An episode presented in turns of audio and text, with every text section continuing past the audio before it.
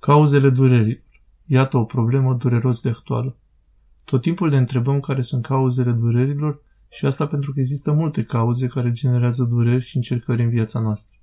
În afară de cauzele în sine, combinațiile lor pot fi destul de complexe, așa că ne aflăm într-un labirint de factori.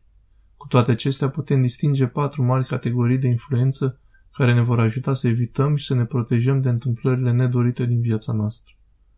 Dureri din cauza păcatelor noastre. Prima cauza a durerilor sunt păcatele noastre.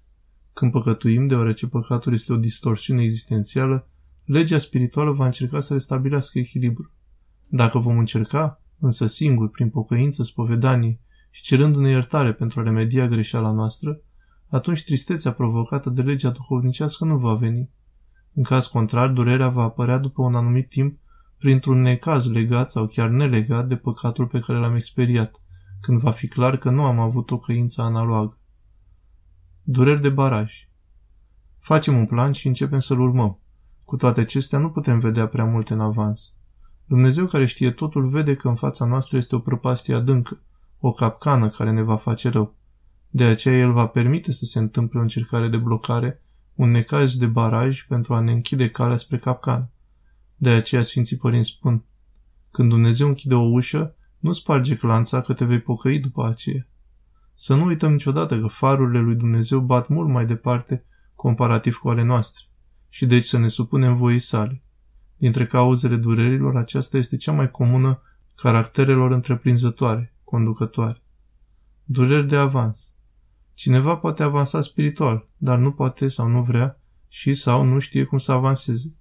În astfel de cazuri, Dumnezeu ne dă o durere, o întristare, în care vom câștiga virtuți precum rugăciunea, răbdarea, smerenia și alte calități pe care vom avansa spiritual.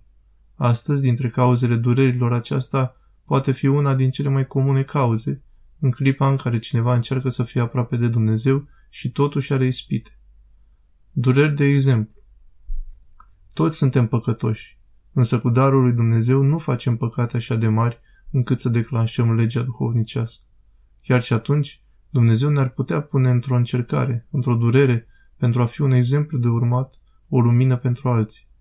Avem aici exemplul clasic al lui Iov în perioada Vechiului Testament. În perioada Noului Testament există în primul rând exemplul Domnului nostru Isus Hristos și după el o mulțime de sfinți, cum ar fi sfinții români contemporani din închisori. Bazat pe părintele Iosif Vatopedinul, Sfântul Paisie Atonit.